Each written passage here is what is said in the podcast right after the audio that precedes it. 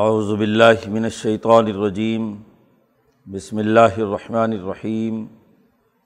ان الذین کذبوا بآیاتنا واستكبروا عنها لا تفتح لهم ابواب السماء ولا يدخلون الجنة حتى يلج الجمل في سم الخياط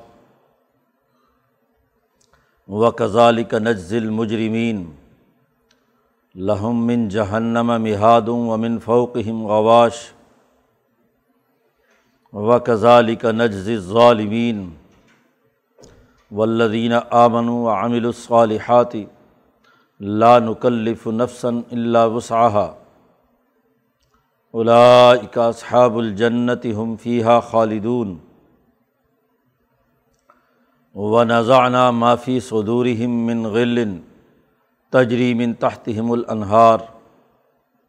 وقال الحمد للہ الذي هدانا لہذا وما كنا لنهتدي لولا ان هدانا الله لقد جاءت رسل ربنا بالحق ونودوا ان تلكم الجنة اورثتموها بما كنتم تعملون۔ ونادى اصحاب الجنة اصحاب النار قد وجدنا ما وعدنا ربنا حقا. فہل وجد تم ما وعد ربكم حقا؟ قالوا نعم. فأذن مؤذن بينهم. اللعنة الله على الظالمين. الذين يصدون عن سبيل الله ويبغونها عوجا. وهم بالآخرة كافرون.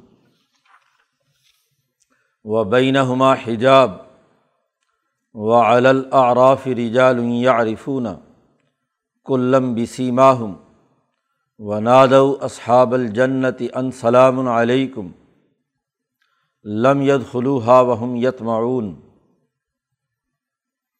ویزا صریفت ابصارہم تلقاء اصحاب النار قالوا ربنا لا تجعلنا مع القوم الظالمین صدق اللہ العظیم۔ گزشتہ رقوع میں ذکر کیا گیا تھا کہ جو انسانیت کے طریقے پر نہیں چل رہے، آدم علیہ السلام سے لے کر انبیاء علیہم السلام کا جو صحیح طریقۂ کار ہے، جن جن چیزوں کو اللہ نے حرام قرار دیا ہے، وہ انہیں نہیں چھوڑ رہے۔ اور جنہوں جن چیزوں کا اللہ نے کرنے کا حکم دیا ہے، اس کو اپنے اوپر حرام سمجھتے ہیں۔ ان کے لیے جہنم ہے۔ اور ان تمام جماعتوں سے کہا جائے گا کہ اد خلوفی امن قد خلط من قبل کم من الجن ولن فنار جہنم میں داخل ہو جاؤ۔ جو تم سے پہلے لوگ گزرے ہیں، جنات یا انسانوں میں سے، تو انہیں کا تم بھی حصہ بنو۔ قرآن حکیم نے ایک مکالمہ جہنم میں داخل ہونے والوں کا بیان کیا ہے کہ ان کے لیڈر اپنے عوام کو اور عوام اپنے لیڈروں کو، یا پہلے اپنے آخر والوں کو اور آخر والے اپنے پہلے والوں کو برا بلا کہیں گے۔ یہاں اس رقوع میں قرآن حکیم نے مزید مکالمات بیان کیے ہیں، لیکن اس سے پہلے ایک بنیادی قانون اور ضابطہ جہنمیوں اور جنتیوں دونوں کے حوالے سے بیان کیا ہے۔ پچھلے رقوع میں جہنمیوں کا آپس میں مکالمہ ہے کہ وہ ایک دوسرے پر لانت بھیجیں گے۔ اور یہاں مسلمانوں کے درمیان بھی آپس میں مکالمہ جو ہوگا، وہاں اس کا تذکرہ بھی ہے۔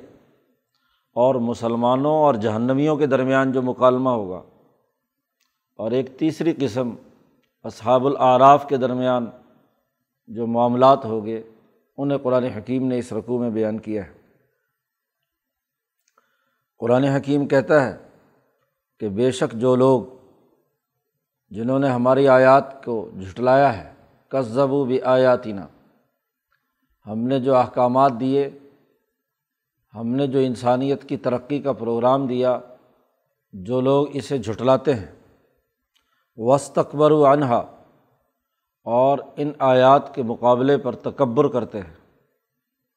اپنے ناقص علم اور غلط سوچ اور فکر کے باوجود اس صحیح علم اور صحیح عمل سے تکبر برتتے ہیں۔ ان تمام کے لیے یہ ہے، دو باتیں بیان کی گئی ہیں۔ لاتفتح الحم ابواب السمائی، کہ ان کے لیے نہ تو آسمان کے دروازے کھلیں گے۔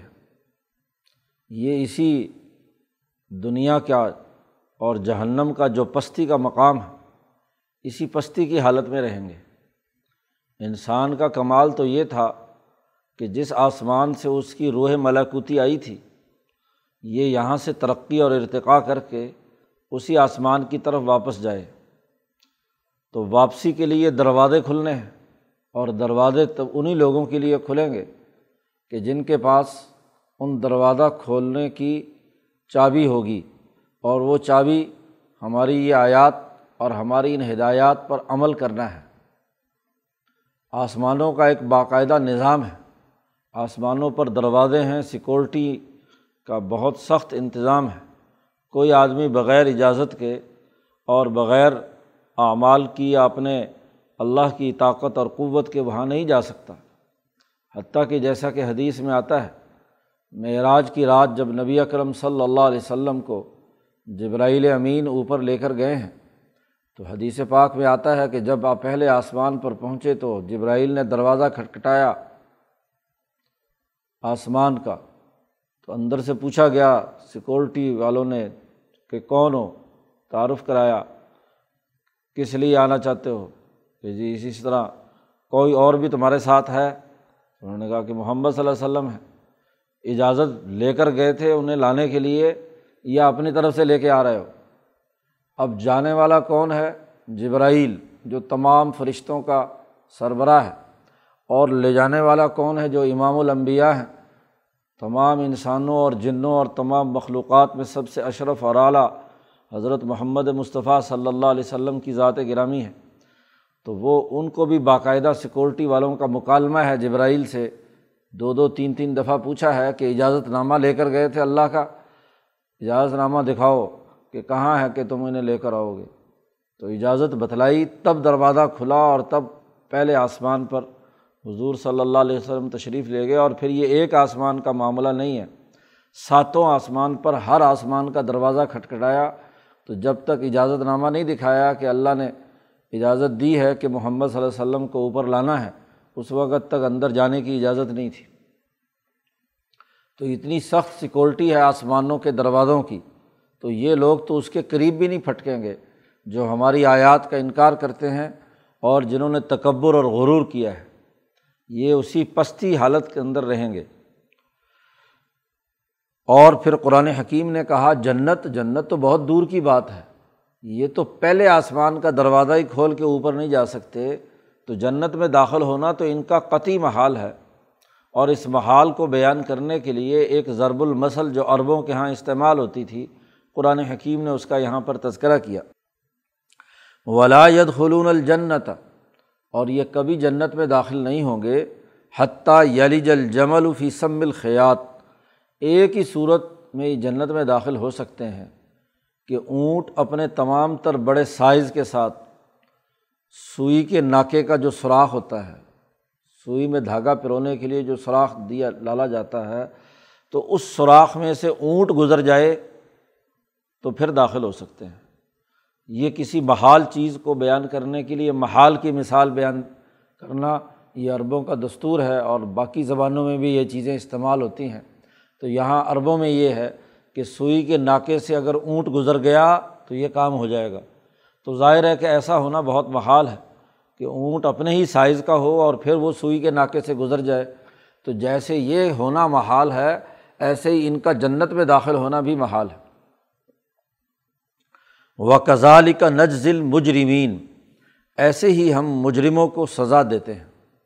جو جرم کرتا ہے، جس نے غلط اعمال کیے ہیں، ہماری آیات کا انکار کیا ہے، تکبر اور غرور کا مظاہرہ کیا ہے، وہ مجرم ہے اس احکم الحاکمین کی حکمرانی کا۔ اور جنت اس کا وہ اہم ترین دائرہ ہے کہ جو اس نے انعام یافتہ لوگوں کے لیے مقرر کیا ہے۔ اچھے اعمال کرنے والوں کے لیے ہے۔ تو ایسے مقدس مقام میں ان کی باریابی کیسے ہو سکتی ہے؟ لہم من جہنم مہادن۔ ان کے لیے جہنم ہی کا بچھونا ہے۔ اور ومن فوق ہی مغاواش اور ان کے اوپر اس کا اوڑھنا بھی جہنم ہی ہے۔ یعنی ان کے اوپر نیچے دائیں بائیں آگے پیچھے جہنم ہی جہنم ہے۔ اس کی تپتی ہوئی آگ ہے۔ وہ اس دنیا کی آگ سے ستر گنا زیادہ ہاں جی اس کا ٹمپریچر ہے۔ یہ دنیا کی آگ ذرا سا جھلس جائے، ان کا جسم تو برداشت کرنے کی طاقت اور قوت نہیں ہوتی ہے بل بلانے لگتے ہیں۔ تو وہ جو ستر گنا زیادہ طاقتور آگ ہے، اس کا ٹمپریچر ہے، وہاں ان کا حال کیا ہوگا؟ قرآن کہتا و کزالی کا نجز ظالمین ایسے ہی ہم ظالموں کو سزا دیتے ہیں، جو ظلم کرتے ہیں۔ ہاں جی اپنے اوپر ظلم کریں یا انسانیت پر ظلم کریں، انسان دشمنی کا کردار ادا کریں، شیطان کے ساتھ مل جائیں، تو ان کے لیے ہم نے ظالموں کے لیے یہ سزا مقرر کی ہوئی ہے۔ تو قرآن حکیم نے اس آیت میں جہنمیوں کی جو حقیقی نوعیت ہے وہ بیان کر دی۔ اس کے بعد فرمایا ولدینہ آمن و عامل الصالحات۔ وہ لوگ جو ایمان لائے صحیح انہوں نے اللہ پر یقین اور اعتماد کیا، نظریہ اور فکر صحیح رہا وہ عامل الصالحاتی اور نیک کام کیے۔ اچھے کام کیے یعنی جیسا ایمان تھا ویسے ہی ایمان کے مطابق کام کیا۔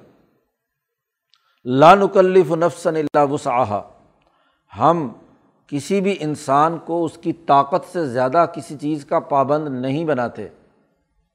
ایمان والوں کے لیے اتنا ہی کافی ہے کہ وہ اللہ کی وحدانیت، رسول اللہ صلی اللہ علیہ وسلم کی رسالت اور آخرت کے تسلیم کرنے کے بعد اس کے ذریعے سے جو اللہ نے بنیادی فرائض و واجبات اور ذمہ داریاں عائد کی ہیں، بس وہ کر لیں تو کافی ہے۔ ایمان کے بعد ان پر یہ لازمی نہیں ہے کہ وہ ان کی طاقت سے زیادہ ان پر کوئی بوجھ ڈالا جائے۔ اب بہت ہی چوبیس گھنٹے میں کم بوجھ ہے کہ پانچ وقت کی نماز ہے اور وہ بھی چند فرائض ہے سال بھر کا ایک مہینے کا روزہ ہے۔ صاحب استطاعت پر زکوٰۃ اور حج ہے۔ یہ تو عبادات ہے باقی لین دین معاملات کے اندر ان کے اپنے ہی فائدے کے لیے سچائی، صفائی اور صحیح خرید و فروخت، معاملات کو صفائی کے ساتھ کرنا، یہ ان کی طاقت سے باہر کام کوئی نہیں ہے۔ یہاں نفی کر دی، اس کی بھی کہ جو لوگ اپنے آپ کو مذہبی بناتے ہیں اور پھر انتہا درجے پر ہاں جی تشدد کے ساتھ یا تعمک کے ساتھ اعمال کرتے ہیں۔ شدت پسندی پیدا ہوتی ہے یا انتہا پسندی پیدا ہوتی ہے۔ تو ایمان والوں کے لیے یہ بات نہیں ہے۔ اس لیے یہ بات دوسری جگہ پر فرما دی گئی کہ کوئی انسان محض اپنے عمل کی وجہ سے جنت میں نہیں جا سکتا۔ عمل کرے گا عمل ضروری ہے، لیکن عمل اتنا ہی جتنا اس کی طاقت کے اندر ہے۔ جی حضور نے فرمایا، اتنا عمل کرو جتنی تم طاقت رکھتے ہو۔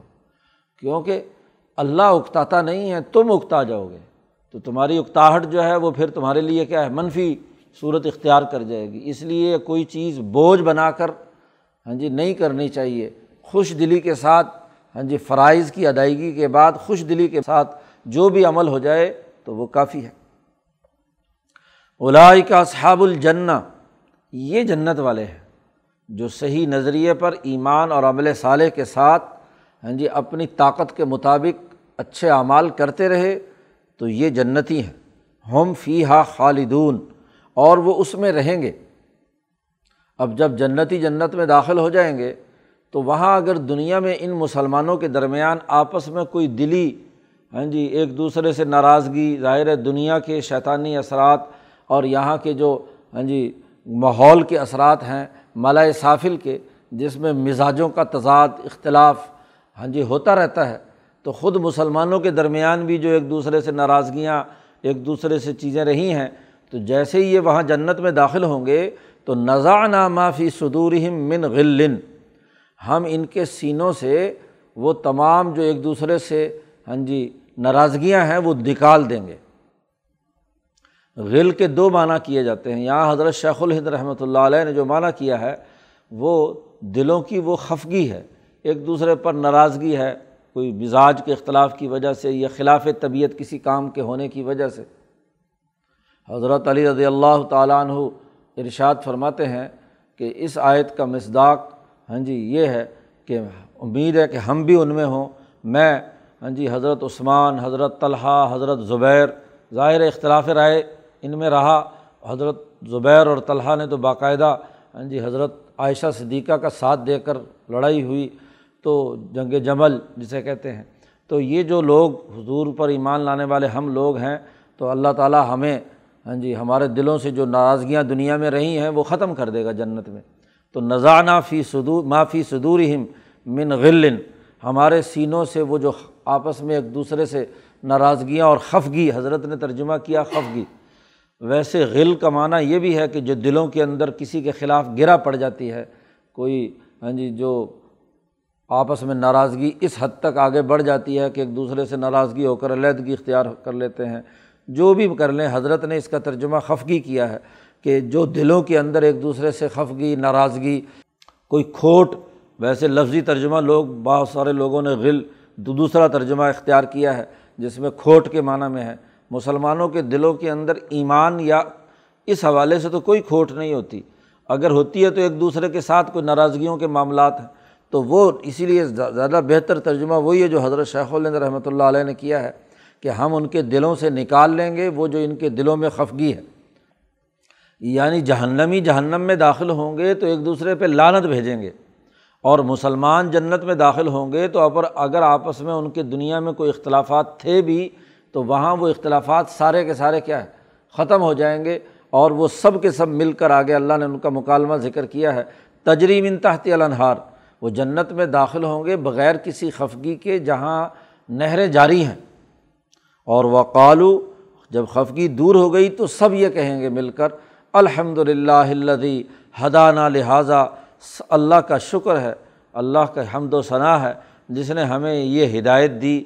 کہ ہم دین کو قبول کر کے ہم یہاں جنت میں آ گئے۔ وما کنہ لنہ تدیہ لولا انحدان اللہ ہم کبھی بھی ہدایت یافتہ نہ ہوتے اگر اللہ ہمیں ہدایت نہ دیتا۔ تو اللہ کا شکر ہے یعنی بجائے تکبر اور غرور کے اور کوئی کسی قسم کا اطراہٹ کے یا آپس میں جو اختلافات ہیں، رنجشیں ہیں، ان کو دل میں رکھ کر وہاں جنت میں رہیں، ایسا نہیں۔ بلکہ وہاں سب شیر و شکر ہو کر سب مل کر اللہ کا شکر ادا کریں گے اور کہیں گے، وما کنہ لنح تدیہ لولا حدان اللہ. اگر اللہ نے ہمیں ہدایت نہ دی ہوتی تو ہم کبھی بھی ہدایت یافتہ نہ ہوتے۔ لقد جاعت رسول ربنا بالحق۔ بے شک ہمارے رب کے رسول اور پیغمبر بڑی سچائی کے ساتھ، حق کے ساتھ ہمارے پاس آئے۔ اور ونودو اور انہیں پکارا جائے گا۔ کہ اب ان انتل کمل جنت اورست بما کن تم تعملون۔ ایک تو وہ خود جنتی جب جنت میں داخل ہوں گے تو ان کے دلوں سے تمام ایک دوسرے کی ناراضگی یا اختلاف کی جو نوعیت ہے وہ ختم ہو جائے گی۔ اور یہ صرف مسلمانوں ہی کی آپس میں نہیں، بلکہ جو یہودیوں میں بھی موسا علیہ السلام کے زمانے میں ان کے مخلص لوگ رہے ہیں یا حضرت عیسیٰ علیہ السلام کے ماننے والے مخلصین رہے ہیں تو آپس میں ظاہر ہے نبی کے اختلاف کی وجہ سے بھی ایک دوسرے سے تھوڑا بہت جو کوئی معاملہ رہا ہے، تو سب مومنین، مخلصین جتنے بھی ہیں، تمام انبیاء کے ماننے والے، ان کے جو دلوں کے اندر کوئی تھوڑی بہت جو ایک دوسرے سے معاملات ہیں، وہ بھی سارے صاف ہو جائیں گے۔ اور سب مل کر یہ بات کہیں گے۔ اسی لیے کہا لقت جاعت رسول و ربینہ جمع لائے ہیں۔ ہمارے رب کے رسول ہمارے پاس حق کے ساتھ آتے رہے اور ان کی وجہ سے ہمیں اللہ پاک ہدایت دیتا رہا۔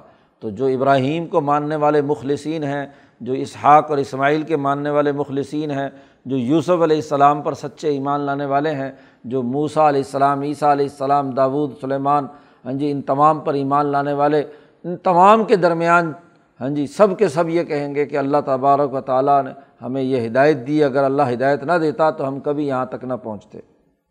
تو یہ تو ان کا مکالمہ ہے۔ پھر اللہ کی طرف سے ایک فرشتہ بھی جنتیوں کو پکار کر کہے گا نو دو آواز دی جائے گی انہیں کہ انتل کم الجنا یہ تمہاری جنت ہے۔ عورس تموہا تمہیں اس کا وارث بنا دیا گیا ہے۔ بیما کن تم تعملون، تمہارے اعمال کے سبب۔ وہ جو تم عمل کرتے رہے تھے، اس کے بدلے میں تمہیں یہ جنت دی گئی ہے۔ بدلے میں جنت دی گئی ہے، اعمال۔ حدیث پاک میں آتا ہے کہ کوئی انسان اپنے اعمال کے بل بوتے پر جنت میں نہیں پہنچ سکتا۔ ہاں اگر اللہ چاہے جی تو اللہ کی اجازت اور اللہ کے حکم کے بغیر کچھ نہیں ہوتا۔ تو اب ایک طرف حدیث میں کہا گیا ہے کہ عمل جنت میں نہیں پہنچانے کا ذریعہ بن تھا، اور یہاں کہا گیا اور استموہا بما کن تم تعملون۔ حضرت شیخ الہند کی بات ہاں جی حاشیے میں نقل کی گئی ہے۔ کہ حضرت شیخ الہند فرمایا کرتے تھے عام طور پر مجلس میں کہ جائے گا تو جنت میں اللہ کی رحمت اور اللہ کے انعام سے ہی عمل جو ہے اس کی مثال ایسے ہی حضرت فرماتے تھے کہ جیسے گاڑی تو چلتی ہے پیٹرول سے، ٹرین چلتی ہے، لیکن جب تک سگنل نہ ہو اور جھنڈی نہ دکھائے وہ جو گارڈ ہوتا ہے، اس وقت تک گاڑی نہیں چلتی۔ جی تو عمل جھنڈی ہے۔ ہاں جی کہ یہ جھنڈی دکھانا ضروری ہے۔ آپ اوکے کریں گے تو آپ کا کسب شمار ہوگا۔ جی آپ کا، گویا کہ عمل شروع ہو گیا آپ کا۔ باقی جو عمل ہو رہا ہے، آپ یہ سمجھیں کہ آپ کے جھنڈی دکھانے والا سمجھے کہ میری جھنڈی کی وجہ سے گاڑی چل پڑی ہے۔ گاڑی تو انجن نے چلائی ہے۔ اس کے پی، اندر پیٹرول یا پرانے زمانے میں کوئلہ ہے، اس جلا اسٹیم بنی تو اس نے کیا ہے؟ گاڑی کو حرکت دی ہے۔ اور اس کا چلانے والا ڈرائیور جو ہے وہ اسی کی طاقت کے بل بوتے پر گاڑی کی تمام بوگیوں کو کھینچ کر لے جا رہا ہے۔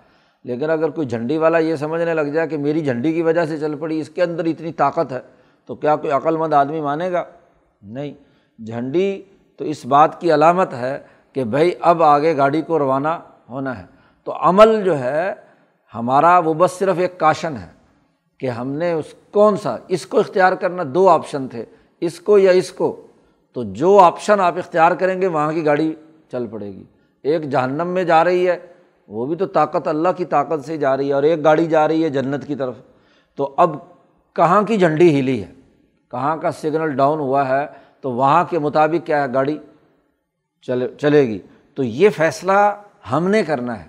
یہ ہمارے اختیار میں ہے کہ ہم اپنے کسب سے اور فعل سے یہ اپنا کیا ان میں سے کس، دو آپشنوں میں سے کس کو ہم اختیار کر رہے ہیں؟ یہ ہمارا کسب ہے بس۔ یہ مطلب ہے اس حدیث کا اور اس قرآن حکیم کی آیت کا دونوں کے درمیان تطبیق یہ ہے کہ عمل سے نہیں جنت پہنچ سکتے، یہاں بتلانے کا مقصد یہ کہ یہ عمل اس گاڑی کا پیٹرول نہیں ہے۔ نہ ہی وہ وہ انجن ہے کہ تمہارے عمل جو ذرا سا معمولی سا تم نے عمل کیا اور تمہاری گاڑی کی باقی ساری چیزیں خود بخود چلنا شروع ہو گئیں۔ ہاں جی تو جنت میں اس عمل کی وجہ سے پہنچ جاؤ گے۔ وہ عمل تو اللہ کی رحمت ہے۔ اللہ کے نے دی، اللہ کی دیوی توانائی ہے، طاقت ہے، قوت ہے۔ اور تم نے تو صرف کیا ہے، صرف جھنڈی ہلانی ہے۔ ہاں جی کہ میں اب ادھر والے گاڑی کے ہاں جی میں بیٹھوں گا یا اس میں بیٹھوں گا۔ یہ گاڑی چلے گی یا یہ گاڑی چلے گی؟ تو گاڑیاں دونوں ایک جگہ، ایک ہی جگہ وقت سے روانہ ہونی ہے اب اپنی گاڑی کس ٹریک پر تم ڈالنا چاہتے ہو؟ تو یہ صرف کیا ہے؟ تمہارا فیصلے کا اختیار ہے۔ اسی کو قرآن نے کہا اورس تمہا بما کن تم تاملون تم نے جو اچھے اعمال کی جھنڈی دکھائی تھی، اس کی وجہ سے تمہیں کیا ہے؟ یہ جنت مل جائے گی اب جنتی جنت میں پہنچ گئے اور پچھلے رقوع میں جہنمیوں کا تذکرہ کیا تھا کہ ان کو کہا تھا اد خلو ہاں جی سب کے سب داخل ہو جاؤ فنار جہنم میں۔ تو اب آگے مکالمہ قرآن حکیم نے بیان کیا ہے جنتیوں اور جہنمیوں کے درمیان۔ ونادا اصحاب الجنت یا النار۔ پکاریں گے جنتی لوگ، جہنمی لوگوں کو۔ جی جنت اور جہنم کے درمیان ایک دیوار ہوگی۔ قرآن نے آگے ہاں جی صورت الحدید میں بیان کیا ہے فضوری بین بسر اللہ باب۔ جنتیوں اور جہنمیوں کے درمیان ایک دیوار، سور۔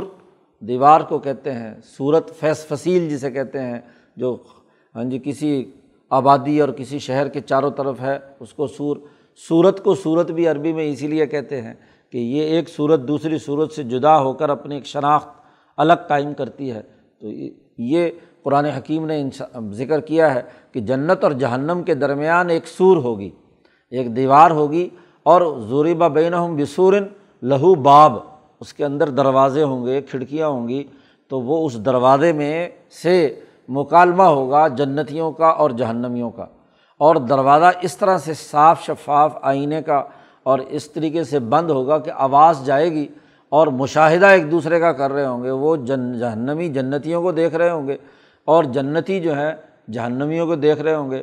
قدیم زمانے میں تو اس پر بڑے علماء نے سوالات کیے کہ کیسے ہوں گے؟ اگر جہنم کا دروازہ کھلے گا تو اس کی آگ جنت میں آئے گی، اور اگر جنت کا دروازہ کھلے گا تو یہاں کی ہاں جی ٹھنڈک وہاں پہنچے گی تو یہ کیسے ہوگا؟ اور اب تو کیا ہے، بہت آسان ہو گیا۔ اب تو ویسے ہی تمہارے سامنے کیا ہے، کمپیوٹر کی اسکرین جو ہے یہی سور ہے۔ ہاں جی اس تختے کے اوپر سے کیا ہے، اس کے اندر ونڈو کھول کر تم آپس میں بات چیت کر سکتے ہو۔ تو بات چیت کرنے کے آج تو بہت سارے طریقے جو ہیں نا وہ سامنے آ چکے ہیں۔ یا اسی شیشے کے اندر ہی کیا ہے؟ ہاں جی آپ مزید جو کمپیوٹر کی ترقی کا معاملہ چل رہا ہے کہ ویسے ہی دیواروں پر ہی بنا بنو کر کیا ہے، اس میں سے ونڈو کھول لو گے۔ تو اس طرح کا کوئی نظام جو بھی ہے، بہرحال مکالمہ ہے، اللہ میاں دونوں کے درمیان مکالمہ کرائے گا، لیکن جنتی جنت میں رہیں گے اور جہنمی جہنم میں رہیں گے۔ اب جو جنت میں جانے والے ہیں، وہ کہیں گے کہ یار ہمارا فلانا بندہ تھا جو ان کافر تھا، ذرا اس کا حال حوال تو پوچھیں جنت، جہنم میں۔ تو ونادا اصحاب الجنتی۔ جنتی لوگ پکاریں گے، اصحاب الناری۔ جہنم والوں کو ہاں بھائی قد وجدنا ما وعدنا ربنا حقن ہم نے ہاں جی جو ہم سے اللہ نے وعدہ کیا تھا، ہمارے رب نے، ہم نے اس حق، وعدے کو بالکل برحق پایا۔ قد وجدنا ما وعدنا ربنا۔ جو ہمارے رب نے ہم سے وعدہ کیا تھا، ہم نے اس وعدے کو بالکل برحق پایا کہ ہم جنت پہنچ گئے۔ اللہ نے کہا تھا، یہ یہ اعمال کرو گے تو جنت میں جاؤ گے۔ تو ہم آ گئے۔ تو ان سے جہنمیوں سے پوچھیں گے، جنتی، فہل فہل وجد تم ماں وعدہ رب کم حقہ کیا تم نے بھی پا لیا؟ اپنے رب کا وعدہ برحق کہ تم برے کام کرو گے تو جہنم میں جاؤ گے۔ ہاں جی؟ تو جہنمیوں کو ہاں جی یاد دلانے کے لیے کہ دیکھو دنیا میں اللہ پاک نے یہ بات کہی تھی اور ہم تم سے کہتے تھے کہ غلط کام کرو گے تو غلط نتیجہ نکلے گا، صحیح کام کرو گے تو صحیح نتیجہ نکلے گا۔ تو صحابہ کی وہ الاظم جماعت، سب ظاہر ہے، سب سے زیادہ تو مکالمہ انہیں کا ہی ہوگا۔ اور ان کے مقابلے میں جو مکے کے مشرق یا وہاں مدینہ کے کافر اور یہودی ہیں، وہ ان کے درمیان مکالمہ ہوگا کہ بھائی دنیا میں ہماری بات یہ ہوتی رہتی تھی تو اب ہم تمہیں دعوت دیتے تھے، تو ہم سے جو اللہ نے وعدہ کیا تھا، وہ تو ہمیں سچا ثابت ہو گیا، ہم جنت میں ہیں۔ تو تم سے جہنم کا وعدہ کیا تھا، تو کیا جہنم کا وعدہ پکا ہو گیا کہ نہیں؟ قالو، اب ان کے پاس اس کے علاوہ اور کیا جواب ہوگا؟ قالو نام کہیں گے کہ ہاں جو ہم سے وعدہ کیا تھا کہ جرم کی سزا ملنی ہے کزال کا نجز المجرمین۔ یا اسی طرح پیچھے کہا تھا نجز ظالمین تو ہمیں یہ یہ بات ہمیں مل گئی ہے۔ یہ وعدہ ہمارے ساتھ بھی پورا ہو گیا ہے۔ جیسے ہی دونوں کا یہ مکالمہ مکمل ہوگا تو درمیان میں ایک اذان کرنے والا اعلان کہے گا، کرے گا۔ فعزن مؤذن بین ہوں پکارے گا ان کے درمیان ایک پکارنے والا مؤذن۔ کیا؟ اللہ اللہ علیہ ظالمین اللہ کی لانت ہے ظالموں پر۔ یہ پھٹکار ہے ان پر کہ یہ اس وقت جہنم میں ہے، اپنی بدعمالیوں کے سبب۔ کون ہے ظالم؟ کن ظالموں پر اللہ کی یہ لانت ہے؟ اللہ دینہ یسدون عن صبیر اللہ۔ جو لوگ اللہ کے راستے سے لوگوں کو روکتے تھے۔ وہ یب غون اور اللہ کے راستے میں اور دین میں کجی تلاش کرتے تھے۔ اس میں یہ کمی ہے، اس میں یہ کمی ہے، اس میں وہ کوتاہی ہے۔ ہاں جی کوئی ان میں سے مین میخ نکالتے رہتے تھے، کجی نکالتے رہتے تھے۔ وہ ہم بالآخرت کافرون۔ اور ظالم وہ ہیں جو آخرت کے منکر ہیں۔ آخرت کا انکار کرتے ہیں۔ دنیا کی لذتوں میں مست تھے، دنیا کی خواہشات میں مبتلا تھے، اسی کے چکر میں پڑے پڑے رہے۔ تو ان ظالموں کے لیے اللہ کی لانت ہے۔ وہ بینہ ہما حجاب۔ اور وہ اعلان کرنے والا کہے گا، ان دونوں کے درمیان الگ الگ حجاب ہے درمیان میں دیوار ہے۔ وہی دیوار جس کا ابھی تذکرہ ہوا۔ اب ایک طرف تو وہ ہیں جو دو ٹوک ایمان لانے والے ہیں، تمام اعمال صحیح ثابت ہو گئے، وہ تو سارے جنت میں چلے جائیں گے، حشر میں۔ اور ایک طرف وہ ہیں جو جہنمی ہیں، جنہوں نے ظلم کیا ہے، تکبر کیا ہے، آیات کو جھٹلایا ہے، جو پیچھے قرآن نے بیان کیا، ان الدینہ کزبو بیاتینہ وس تکبر وانہا وہ سارے کے سارے جہنم میں چلے جائیں گے۔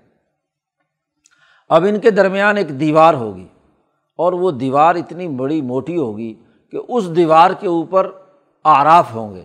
وعلافی رجال۔ اور اس آراف کے اوپر مرد ہوں گے۔ وہ جو دو جنتیوں اور جہنمیوں کے درمیان والا علاقہ ہے ہاں جی وہ اتنی بڑی دیوار ہے کہ وہاں اس علاقے کے اندر کچھ لوگ ہوں گے۔ رجال۔ لوگ ہوں گے۔ یا عرفون کل لمبی سیما ہوں کہ پہچان لیں گے ہر ایک کو اس کی نشانی سے۔ جی یہ لوگ جو ادھر ہیں، یہ ان کو پہچانیں گے اور وہ ان کو پہچانیں گے۔ بلکہ جنتی، جہنمی اور آراف والے۔ اب آراف والے کون ہیں؟ اس میں بہت زیادہ اختلاف۔ ہاں جی ہر مفصر کی تقریباً اپنی رائے ہے۔ ہاں جی ابن عباس اور حضرت عبداللہ ابن مسعود وغیرہ کے مطابق یہ وہ لوگ ہیں کہ جب وہاں میدان حشر میں جب حساب کتاب ہوگا، تو اس حساب کتاب میں جن کا تو واضح پلڑا ہاں جی بھاری ہوگا، اچھے اعمال کا، جنت میں چلے گئے۔ اور جن کا واضح طور پر پلڑا جو ہے وہ گناہوں کا ہوگا، جرم کا ہوگا، وہ ظالم ہوں گے، وہ سارے جہنم میں چلے جائیں گے۔ درمیان میں رہ جائیں گے وہ لوگ جن کا پلڑا برابر ہے۔ اعمال کا پلڑا برابر ہے۔ اور وہ لوگ جو ہیں آراف کہلاتے ہیں۔ وہ ایک مخصوص وقت تک جنت اور جہنم کے درمیان کے علاقے میں رہیں گے۔ جنت کو دیکھیں گے تو خواہش پیدا ہوگی کہ جنت میں جائیں۔ اور جہنم کو دیکھیں گے تو اس کی لپٹیں اور اس کی گرم ہوا جو ہے وہ ان کے چہروں کو جھلسا رہی ہوگی تو اس سے وہ پناہ مانگیں گے۔ تو وہ دونوں ایک ادھر ادھر کے مقام پر ہوں گے۔ حضرت سندھی رحمۃ اللہ علیہ فرماتے ہیں کہ اس میں اختلاف شروع سے چلا آ رہا لیکن اس کی تحقیق میں عام طور پر علماء نہیں پڑھے کہ یہ لوگ آراف والے لوگ ہیں کون۔ سوائے امام شاہ ولی اللہ دہلوی رحمۃ اللہ علیہ کے حضرت شاہ صاحب نے اس کے لیے دو ٹوک کیٹاگری متعین کر دی ہے، اس کی چند بنیادی ہاں جی علامات متعین کر دی ہیں کہ یہ لوگ آراف والے ہیں۔ یہ بات اتنی کافی نہیں ہے صرف کہ جن کے اعمال برابر درجے کے ہوں گے۔ جی بس، اس لیے وہ جو ہے، یا بعض لوگوں نے کہا کہ جی بچے ہیں، مجنون ہیں، مجذوب ہیں، ان کی بات ہو رہی ہے جو دنیا میں جن کے پاس عقل نہیں تھی۔ تو شاہ صاحب نے ہاں جی بدور بازگاہ میں بھی اس پر تفصیلی بحث کی ہے اور حجت اللہ میں بھی شاہ صاحب نے اصحاب العراف کی حقیقت بیان کی ہے۔ تو اس کا خلاصہ بنیادی طور پر یہی ہے کہ شاہ صاحب فرماتے ہیں کہ یہ اصحاب العراف قرآن کریم اور احادیث کے مجموعی مطالعے سے جو ثابت ہوتا ہے، اس کی تین کیٹیگری۔ ایک وہ کہ جن تک دین کی دعوت پہنچی ہی نہیں، ایسے دور دراز غیر مہذب علاقوں میں، پہاڑوں میں اور جنگلوں میں رہتے ہیں کہ وہاں تک کوئی ان تک پیغام پہنچا ہی نہیں، دین حق کا کہ یہ سچا دین ہے۔ اچھا جب وہاں نہیں پہنچا اور وہ ایسے وہاں ماحول میں رہتے ہیں کہ جہاں نہ تو اللہ کا انکار ہے، ان کے یہاں نہ اللہ کا اقرار ہے۔ کیونکہ انہیں معلوم ہی نہیں۔ وہ تو شاہ صاحب نے کہا، جیسے کل بہائم جیسے جانور ہوتے ہیں۔ جانوروں سے کی زندگی بسر کرتے ہیں۔ اس کے مطابق کھانا، پینا، بچے پیدا کر دیے اور بس وہاں جو ایک مخصوص اور محدود سی زندگی ہے اسی کے اندر اپنا وقت گزار کر دنیا سے چلے گئے۔ ان تک پیغام حق پہنچا ہی نہیں کسی نبی کا۔ ایک وہ۔ دوسرے وہ کہ جن تک پیغام کسی نہ کسی انداز میں دور دراز کی سنی سنائی باتوں کے تحت دین حق کا پیغام پہنچا، لیکن جیسے پہنچ کر حجت قائم ہونی چاہیے، ویسی حجت ان کے اوپر قائم نہیں ہوئی۔ دلائل شواہد کے ساتھ وہ ان کی زبان، اسلام کی زبان نہیں تھی۔ مثلاً عربی نہیں بولتے تھے وہ۔ ان کی لغت جو ہے، زبان وہ نہیں تھی۔ اب اس کے ترجمے تر، ترجمے ہو کر مختلف انداز میں ان تک بات پہنچی۔ کچھ سمجھ میں آئی، کچھ سمجھ میں نہیں آئی۔ اور کچھ مانا اور کچھ نہیں مانا درمیان درمیان میں رہے۔ تو یہ لوگ، یہ بھی اصحاب العراف میں سے ہیں۔ اور تیسری قسم شاہ صاحب نے کہا کہ وہ ہیں کہ جو ابھی نابالغ بچے ہیں یا مجنون ہیں، پاگل ہیں، مجذوب ہیں، جن کے اندر عقل نام کی کوئی چیز نہیں ہے۔ پیدائشی بے عقل ہوتے ہیں، بلے ہوتے ہیں، پھرتے رہتے ہیں۔ تو ظاہر ہے کہ ان کے اوپر عقل ہی نہیں ہے۔ تو جب عقل نہیں ہے تو ان کو دین کا مکلف بنانا یا اللہ کے ماننے کا مکلف بنانا یہ کیا ہے؟ تکلیف مالا یوتاق ہے۔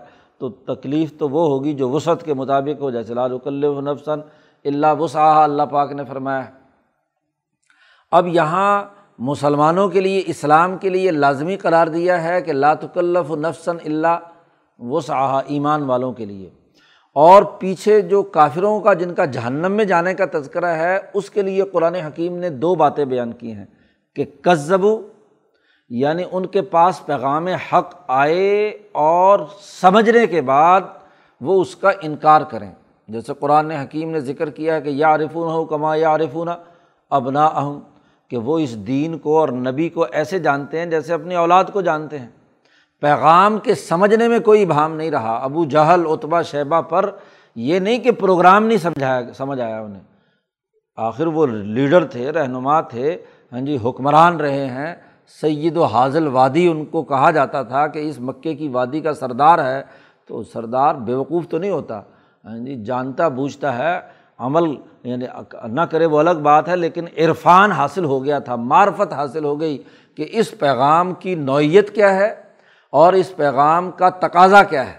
مجھے کیا کرنا ہے؟ یہ معلوم ہو گیا تھا۔ اور اس معلوم ہونے کے باوجود پھر کس زبو بھی آ جاتی نا اس کا کافر حقیقت میں وہی ہے کہ جو پیغام سمجھنے کے بعد دعوت ملنے اور سمجھنے کے بعد اس کا اپنے عزم اور ارادے سے انکار کرتا ہے۔ اسی لیے اس کے لیے جہود کا لفظ استعمال کیا یا کفر کا لفظ استعمال کیا ہے۔ تو کزبو بھی آ جاتی نا اور وسط اکبر وانحا تکبر بھی دو چیزیں الگ الگ بیان کی ہیں۔ تقزیب آیات بھی ہے اور تکبر بھی ہے استقبار بھی ہے۔ اپنے آپ کو بڑا سمجھنا ہے، اپنے فکر کو، اپنی عقل کو زیادہ بہتر سمجھنا ہے۔ تو تکبر بھی ہو۔ ان دونوں کے لیے کیا ہے؟ جہنم بقرار دی ہے۔ اور مسلمانوں کے لیے کیا کہا گیا؟ کہ مسلمان ہیں ولدینہ آمن و عامل الصالحاتی اور اسی کے ساتھ ساتھ کہا گیا، لا تو کلف نفسن اللہ وسعہ اپنی وسعت سے زائد کی بات نہیں ہے۔ یعنی جس مومن کو جس درجے کی عقل ہے، اس نے اس درجے کے مطابق اس بات کو کیا ہے؟ مان لیا اور اس کے مطابق عمل کر لیا، تو وہ کیا جنت میں داخل ہوں گے؟ اب درمیان میں ایسے لوگ ہیں کہ جو جن کے یہاں بات سمجھیں گے تو تقزیب ہوگی نا، اور پھر اس کوئی متبادل پروگرام رکھ کر اس میں تکبر کریں گے تو پھر کیا ہے، جہنمی بنیں گے۔ ایسے ہی ایمان اپنی وسعت اور تکلیف کے مطابق ہے۔ ان تک بات پہنچی نہیں۔ ایک ایمان کی بات پہنچی نہیں کہ جس کو وہ اپنی طاقت اور اس کی قوت کے مطابق کیا ہے، ایمان لا کر قبول کرتے اور جنت میں جاتے۔ تو ان دو کے درمیان جو لوگ ہیں، یہ تین کیٹیگری کے۔ تو وہ لوگ جو ہیں اصاب العراف ہے تو یہی مولانا سندھی کا اصل میں موقف تھا، جس کو ترور مڑوڑ کر دیوبند میں سیاسی مقاصد حاصل کرنے کے لیے مولانا کے خلاف محاذرائی کی گئی اور پھر اپنے سیاسی مفادات کے لیے مولانا کو دیوبند سے دلی ہاں جی بھیجنے کے لیے انہوں نے سب نے مل کر ہاں جی کام معاملات کیے۔ تو بنیادی پہ بات یہی تھی، مولانا سندھی کہتے تھے کہ بھائی دنیا کے تمام لوگوں تک حجت ابھی تمام نہیں ہوئی۔ جس کی زبان قرآن کی نہیں ہے، اس تک ہمیں تبلیغ کر کے بات پیغام پہنچانا لازمی ہے۔ جب تک ان تک ہماری یہ بات نہیں پہنچتی، تو ہم ان کو کافروں کے زمرے میں قرار دے کر ان سے نفرت یا علیحدگی اختیار کریں۔ یہ ایک شیوائے پیغمبری نہیں ہے۔ اگر ہم پیغمبر کے نائب بننا چاہتے ہیں تو ہمیں ان کے دروازے تک دستک دے کر ان کو دین سمجھانا ہے۔ ان کی زبان میں سمجھانا ہے کہ اس کی اصل حقیقی نوعیت کیا ہے۔ کیونکہ شاہ صاحب نے جو بات کہی ہے وہ یہ کہ اگر ان کی زبان دین اسلام کی زبان سے مختلف ہے تو ان تک بات پہنچانا ان کی زبان میں یہ ہماری ذمہ داری ہے۔ عربوں تک نبی اکرم صلی اللہ علیہ وسلم کی ذمہ داری تھی اور عربوں پر ذمہ داری تھی کہ وہ باقی لوگوں کو کیا ہے تو عربوں کے علاوہ باقی سب لوگ اصحاب العراف کے دائرے کے تھے۔ لیکن جب ہاں جی بنو عباس کی حکمرانی شروع ہوئی تو عربوں کی محنت کے نتیجے میں ہاں جی انہوں نے، ایرانیوں نے اس کو اپنا دین قرار دے لیا۔ تو ان تک بات پہنچائی تو سچے اور پکے مخلص بن گئے، جو مخلص مسلمان بن گئے۔ پھر ایرانیوں نے بستی ایشیائی علاقوں کو مسلمان کیا۔ ان کی زبان میں ان کو بات سمجھائی۔ ہاں جی اور پھر ان کے ذریعے سے دین ہندوستان میں آیا، تو ان کے واسطے سے ہم پر حجت تمام ہوئی کہ ہم تک یہ بات اپنی حقیقی نوعیت کے ساتھ یہاں علماء ربانیین نے اور صوفیہ نے ہم تک بات پہنچائی۔ تو جن تک ان لوگوں کی بات پہنچ گئی، تو وہ دائرۂ آراف سے نکل کر دائرۂ ایمان میں داخل ہوتے رہیں گے۔ اور جن تک نہیں پہنچی، ان کے اوپر کفر کا کوڑا برسانا اور ان کو کافر قرار دے کر نفرت کرنا، یہ دعوت و تبلیغ کا طریقۂ کار نہیں ہے۔ یہ مولانا سندھی رحمۃ اللہ علیہ کا موقف تھا۔ تو مولانا یہاں لکھتے ہیں کہ میں نے یہ موقف اختیار کیا شاہ صاحب کی اس ہاں جی عبارتوں کے نتائج میں۔ تو میرے خلاف ایک محاذ گرم کر دیا گیا۔ مقاصد تو کچھ سیاسی حاصل کرنے تھے اور ان سیاسی مقاصد کے لیے اس کو ذریعہ بنایا گیا۔ اور اس میں جس بزرگ شخصیت کو ہاں جی سامنے لا کر سارا کام کیا گیا، تو انیس سو تینتیس، چونتیس میں انہوں نے پھر حضرت مولانا حفظ الرحمٰن سے ہاروی کے نام پیغام بھیجا، مولانا سندھی کے نام۔ کہ مولانا سندھی سے کہہ دینا کہ میں، مجھے ہاں جی بڑی غلط فہمی ہوئی، دیوبند کے قیام کے زمانے میں میں ان سے، ان کے لیے تکلیف کا باعث بنا، میں معافی مانگتا ہوں، معذرت کرنا میری طرف سے۔ تو بات یہ ہے کہ بات کو سمجھنے کی ضرورت تھی، شاہ صاحب کے علوم و افکار کو سمجھنا اور شاہ صاحب کے علوم و افکار قرآن حکیم کے گہرے مطالعے اور اس کے ہاں جی مکمل، اس کا تناظر سمجھنے کے حوالے سے شاہ صاحب چیزوں کو متعین کرتے ہیں۔ تو اصحاب العراف بنیادی طور پر یہ لوگ ہیں اور یہ لوگ وہاں جنت اور جہنم کے درمیان ہوں گے کیونکہ نہ انہوں نے ایمان اعلیٰ اپنے ارادے اور کصب سے اختیار کیا اور نہ ہی انہوں نے کفر اپنے کصب اور اپنے ارادے سے اختیار کیا تو اللہ پاک ظلم تو نہیں کسی پر کرتا اگر وہ کافر پکے ہوتے تو ضرور جہنم میں جاتے مسلمان پکے ہوتے تو سب ضرور جنت میں جاتے اب چونکہ جس درجے کا ان کا دائرہ ہے اسی درجے میں وہ آراف میں ہے تو اس آراف میں رجال کچھ مرد ہوں گے۔ یا رفون کل لمبی سیما ہوں وہ پہچانتے ہوں گے ہر ایک کو، جنتیوں کو جنت کی علامت سے اور جہنمیوں کو جہنم کی علامت سے پہچانتے ہوں گے۔ اب وہ جب جنتیوں کو جنت میں دیکھیں گے ہاں جی جو ان کے زمانے کے اندر لوگ تھے، ان کے پہچان لیں گے کہ یہ وہ فلانا فلانا آدمی ہے، یہ مسلمان ہو گیا تھا اور یہ جنت میں چلا گیا، تو وہ جنتیوں کو پکاریں گے۔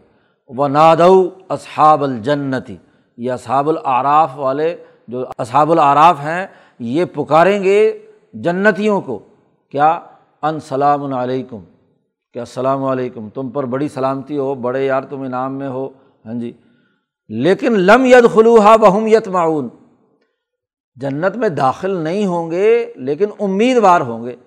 تو آدمی سلام کرتا ہے لوگ کھانا کھا رہے ہوں، سلام کرتا ہے، اس لیے امید رکھتا ہے کہ شاید مجھے بھی یہ کیا ہے صلاح کی دعوت دے دیں۔ یا اسی طرح کہیں آنا چاہتا ہے تو وہاں سلام کرتا ہے، بھی اجازت دے دیں اندر آنے کی۔ تو جنتیوں کو وہ سلام کریں گے۔ السلام علیکم، کہ بھائی ہم بھی ہیں، ہمارا بھی کوئی معاملہ ہونا چاہیے۔ وہ یت معاون وائزہ صورفت اب سوار ہوں اتنے میں ادھر ابھی سلام کلام کر ہی رہے ہوں گے تو جنت کی کچھ نہ کچھ ہوائیں شوائیں ان تک بھی پہنچیں گی۔ تو جب ان کا چہرہ اللہ میاں پھیر دے گا کہ لو جی ذرا ادھر کا منظر نامہ بھی دیکھو نا وائزہ صورفت اب سوار ہوں پھر جب ان کی نگاہ پھرے گی جہنمیوں والوں کی طرف، تو اللہ تعالیٰ سے کہیں گے، قالو، کہیں گے رب بنا اللہ تجالنا مال قوم ظالمین اے ہمارے پروردگار، ہمیں ظالم قوم میں مت شمار کرنا۔ اس کے، اس جہنم میں نا ہمیں جانے دینا۔ دل میں وہ تما رکھتے ہوئے جنتیوں کو تو سلام کریں گے۔ اور ادھر کے لیے کیا ہے؟ جہنمی کی جہنم کی جب آگ کی لپٹ سامنے آئے گی اور ان کی حالت کو دیکھیں گے، تو وہاں وہ کہیں گے کہ اے اللہ، ہمیں اس جہنم کے اندر مت ظالموں کے ساتھ ہمیں مت شامل کرنا، لا تجالنا مال قوم ظالمین یہ مکالمہ ان کا صحاب العراف کا وہاں ہوگا۔ قرآن حکیم نے ابھی ان کا مزید ہاں جی مکالمہ جاری ہے۔ اصحاب العراف کی گفتگو، پھر جہنمیوں کی گفتگو، ان کی طرف سے جواب، یہ سارا کا سارا معاملہ آگے اگلے رقوع میں چل رہا ہے۔ اللہ تعالیٰ ہمیں قرآن حکیم کو سمجھنے اور اس پر عمل کرنے کی توفیق عطا فرمائے۔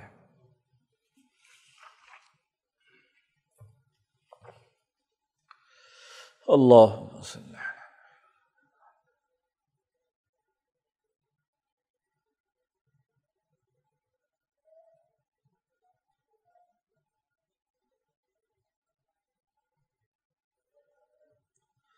اجمعین۔